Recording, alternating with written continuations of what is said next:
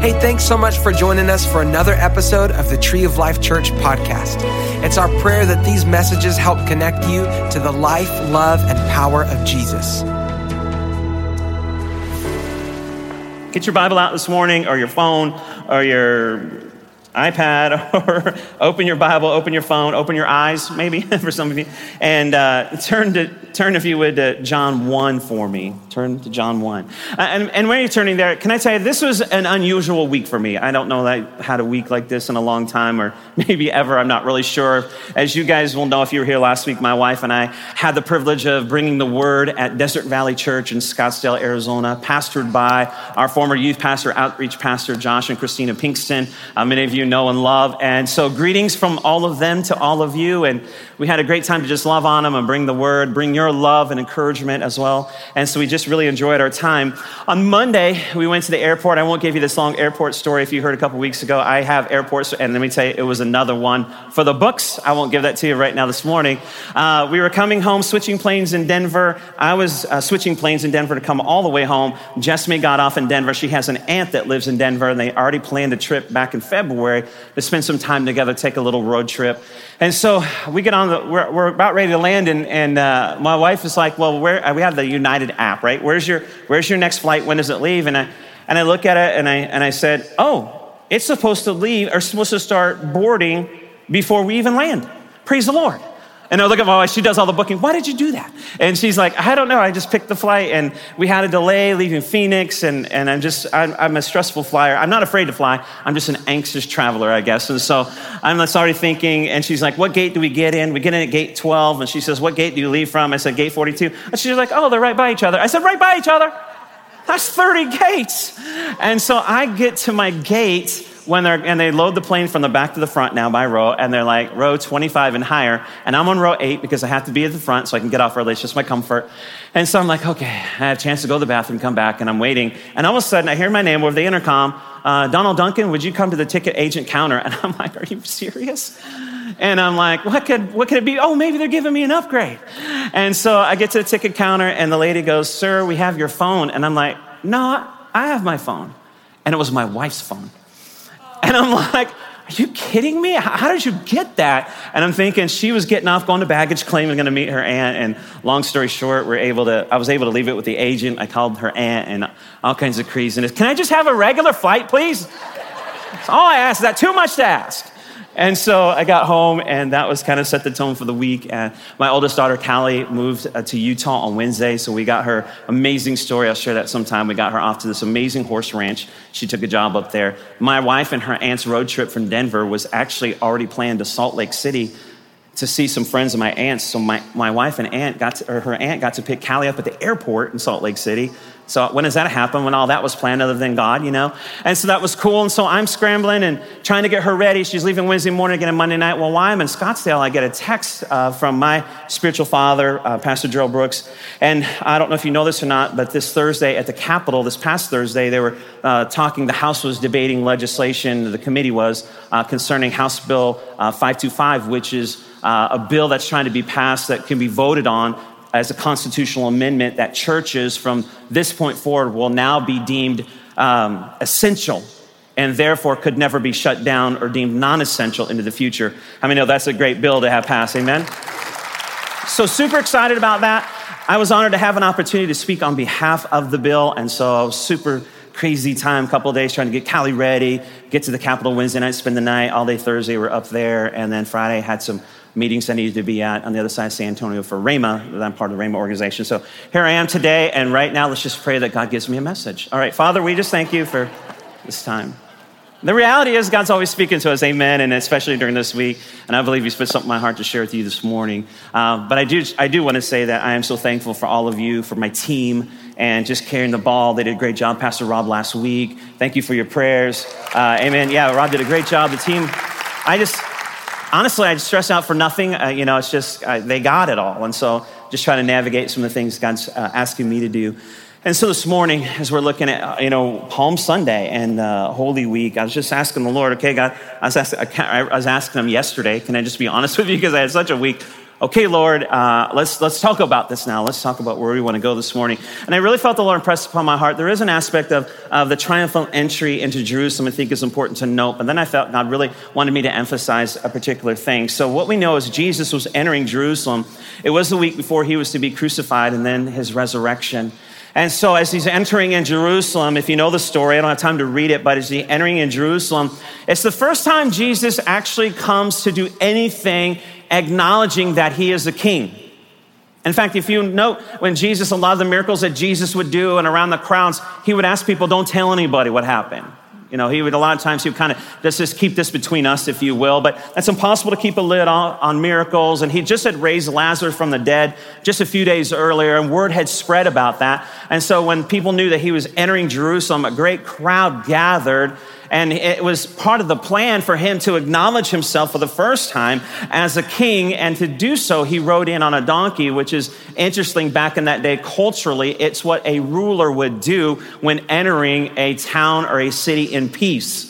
Now, if he was entering in a time of war, he would enter on a war horse. But King Jesus, the King of Kings and the Prince of Peace, came in on a donkey intentionally, signifying that the king has come and now the crowds are gathering. And so what happens is it infuriates the religious crowd because now all these people are acknowledging Jesus as king. And then it infuriates the Romans because they knew that, that he was not a king, that he was not going to, you know, that, that he's going to try and uh, usurp our authority here. But what Jesus was doing is he was starting, the, it was the catalyst to start heading towards the crucifixion.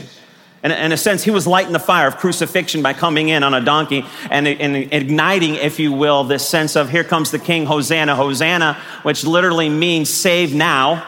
So the people are crying out, here comes the king, save us now, deliver us from these oppressive Romans, deliver us, be our savior, which would be blasphemy to the religious crowd. But that needed to happen because Jesus didn't need to come in. He needed to come in as a king, but he needed to go to the cross as the lamb. And so somehow it had to be stoked. The fires had to be stoked for things to be set into motion. And so that's how Jesus entered into Jerusalem. He came in as a king, declaring as a king, but he really came in as the Lamb of God. And I thought about that for this morning. What does that mean for you and I? I think it's important that we recognize that He is the Lamb of God because it is so significant, not just to uh, our belief system, but our salvation, our, our life of victory that's been provided from that. So take a look at what John 1 29 says, New King James Version. It says, The next day John saw Jesus coming towards him. This is not the triumphal entry, this is earlier. And, and he said this, Behold! Exclamation. So basically he shouts it. It wasn't like for himself, like, like, wow, here he comes. It was like, hey, hey, behold! Attention, please, everyone. Whoa, whoa, whoa. Okay, stop talking, stop talking. Okay, behold, you need to know this. The Lamb of God who takes away the sin of the world. Here he comes. And that was significant because John was really trying to get everybody's attention because for centuries, the Israelites had been looking for the one who had been foretold or promised or prophesied about that would deliver them, but deliver them from sin. And now here, John was saying, Behold, the one we've been hearing about, the one we've been reading the prophecies in the Old Testament scripture about, it's him. He's here. Here he comes. Behold, the Lamb of God who comes to take away the sins of the world. We have been waiting for centuries. This wait is over. John the Baptist, the wait is over. Now, in order to really understand or appreciate what John was saying here, we need to go back to the beginning and why is this important? How do we understand fully or appreciate that statement there, the Lamb of God? But you really got to go all the way back to the garden, Garden of Eden, where there's only two people on the planet. It's Adam and Eve. And all of a sudden, God gives them instructions on how to live. And He says, You can have anything you want, but this tree right here, don't eat from this one. And we know the story the serpent, the devil comes in, deceives Eve, and she partakes and gives to her husband, partakes. Sin all of a sudden comes into the world. And now there's a realization by Adam and Eve that, that sin has become between them and God. And now they're afraid. And what does the Bible say they do? They hid themselves from God, but then they took big fig leaves and tied them together and tried to cover. What were they really trying to cover? Their sin. That's what they were doing because now they're trying to, wow, we really blew it now and God's not going to be happy. This is not what he wanted, what he intended. We were supposed to live a different life. We made a different choice of our own and now, and now all they knew to do and their heart was right, I believe, is we got to cover our sin. How can we cover our sin? We, we, we're going to do things in our own strength and ability to do that. The problem is their attempt to cover their sin was unacceptable to God whom they sinned against. And I think that's important for you and I to know because God, whom we sin against, the God who is perfect, the God who is holy, He has a standard that represents and reflects Him. And our attempts to cover our sin fall short of a holy and perfect God. And no matter how hard you try or how good your heart is in doing it, I am so sorry, God. I, please, I did not mean Adam and Eve had to be heartbroken. Oh, God, forgive me. I wish we wouldn't have done that. We're doing everything we know to do, and that's still not enough, and that seems unfair, but God made a way. God, who is just, needed to punish sin, and it needed to be on a standard that was equal to who was sinned against. And so God not only had a standard that seems like too high for mankind, and in reality it is, but then He provided the lamb to pay for the sin. I mean, how good is our God? He's like, hey, listen, listen, here's the standard here because here's, who, uh, and we want, we don't want to lower God to our standards for goodness sake. No. And so, uh, so God says, here's the standard, and it's me. And then we know that we can't ever elevate to that standard. That's an impossibility. And thank God. But God said, no worries. This isn't unfair. I'll provide for you. What kind of love is that? You sinned, but I got you. I'm going to provide the sacrifice for it. I love that picture.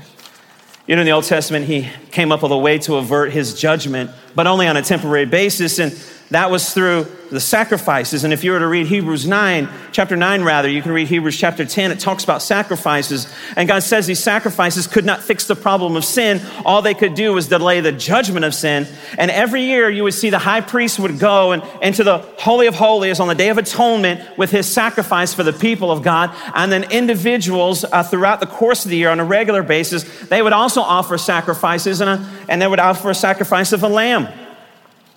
It was the Old Testament system.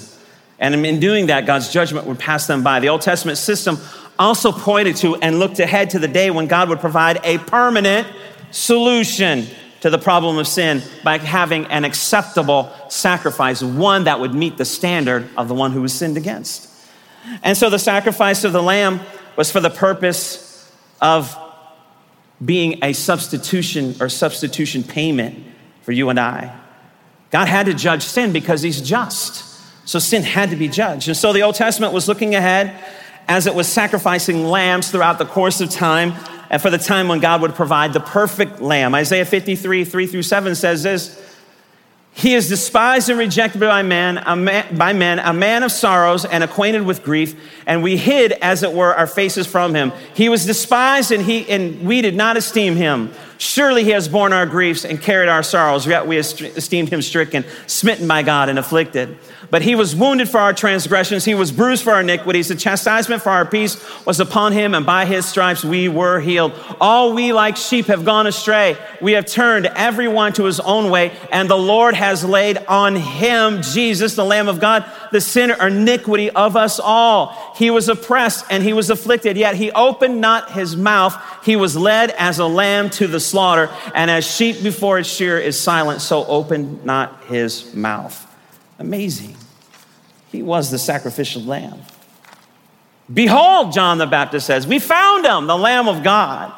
And now he's not just the lamb, he's the lamb of God. He's just not a solution, he is God's solution. He's not man's solution, he's God's solution. Man has tried lots of solutions, but they're not God's solution. And if it's not God's solution, it's not acceptable.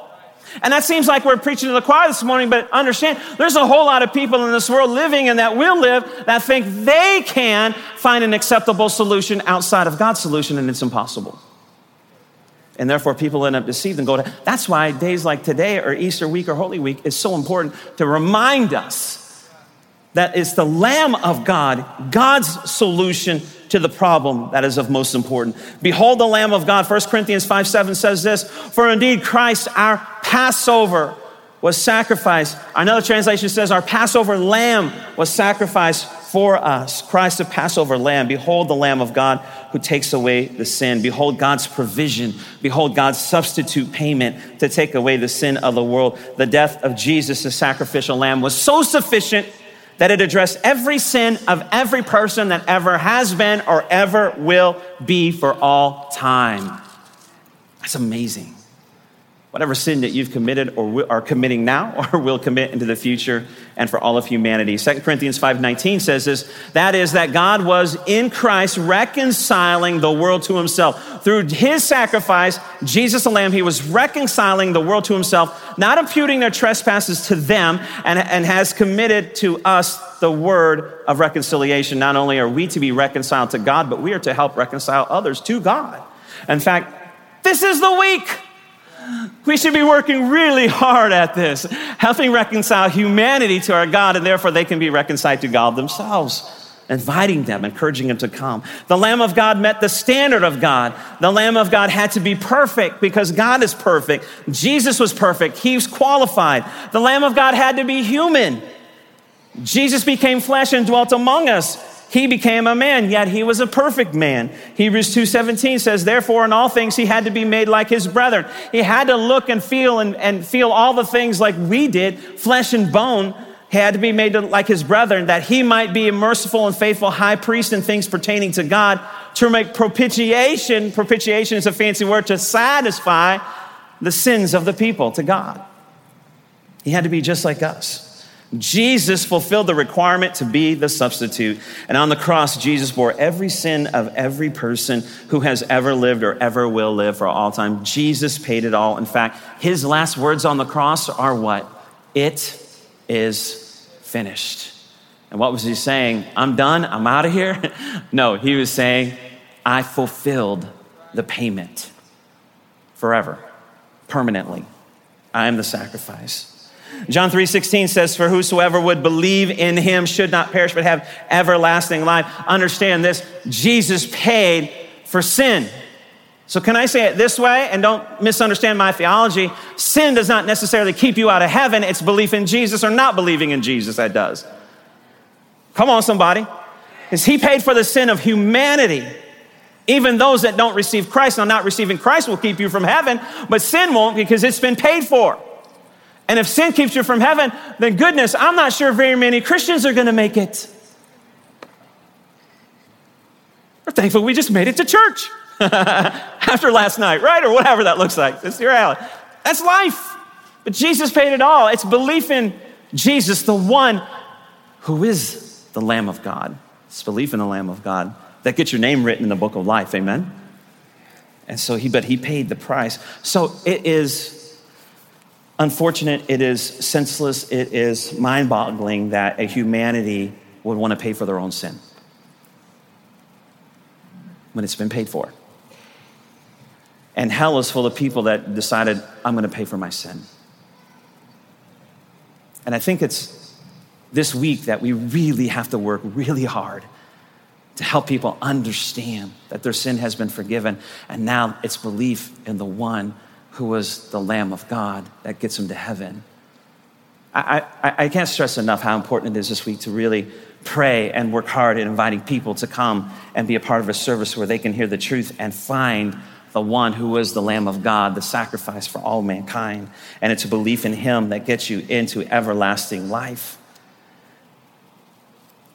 I, I, I want to just uh, turn for just a second to 2 Corinthians 5.21. Let me share this with you. For he made here, here's how this all worked. For he, God made him, Jesus, who knew no sin, to be sin for us, that we might become the righteousness of God in him because of what Jesus did. There was a divine exchange. There was an exchange, the spotless, perfect sacrifice, Lamb of God, who was righteous, exchanged his righteousness to the unrighteous so that we could have a belief system that would take us to heaven one day. I, I, an exchange of righteousness a divine exchange. That's what we all need to participate in. And when we say yes to Jesus, that divine exchange happens then. Sin's already been forgiven, but we take on then his righteousness. It's an exchange. It's almost like if you would look at it this way, I heard this example Jesus has a perfect credit score. Wouldn't that be nice, right? Only the Lamb of God could do that today, right? Jesus has a perfect credit score and he exchanges that. He takes yours and gives you his. It's a divine exchange, his righteousness. By belief in him, we receive the good of the exchange. Romans 3 23 through 28 says this New Living Translation For everyone has sinned. We all fall short of God's glorious standard. Yet God, in his grace, freely makes us right in his sight. He did this through Christ Jesus when he freed us from the penalty for our sins. For God presented Jesus as a sacrifice for sin. People are made right with God when they believe that Jesus sacrificed his life, shedding his blood. This sacrifice shows that God was being fair when he held back and did not punish those who had sinned in times past. For he was looking ahead and including them, including in what he would do in this present time. God did this to demonstrate his righteousness. For he himself is fair and just, and he makes sinners right in his sight when they believe in Jesus. Praise the Lord. Can we boast then that we have done anything to be accepted by God? No, because our acquittal is not based on obeying the law, it is based on faith. So we are made right with God through faith and not by obeying the law. In other words, there is nothing you can do to pay for your sin. It was a gift by God in Jesus Christ, the Lamb, as a sacrifice, a divine exchange. And that's why Jesus had to enter Jerusalem, in a sense, ticking off everybody, religious crowd, and every Roman soldier so that they would crucify the Lamb of God, so that you and I, not only would our sin be paid for, but now we can enter into a divine exchange. We can't earn it, it's a gift. It's an amazing gift. I want to read part of that passage again Romans 3 23 through 25 in the ESV English Standard Version. There's three words I want to just briefly that help us understand. I want to explain it to you that will help us understand this a little bit better. And that is again Romans 3 23 through 25, the ESV. I just read for you out of the NLT. For all have sinned and fall short of the glory of God and are justified, hold on to that word, by his grace as a gift as a gift. Your justification, it is a legal term, being deemed, even though you're guilty, being de- deemed innocent. In other words, God looks and says, You're innocent. Because he looks at Jesus and he says, They're innocent because you have justified them. Legally, you're, you're as guilty as sin, but God declares legally you were innocent because of the work of Jesus as a gift. Through the redemption, there's another word for us. Through the redemption that is in Christ Jesus, redemption means it's to be released through the payment of a price. To redeem is to buy something by paying a price for it in order to be released.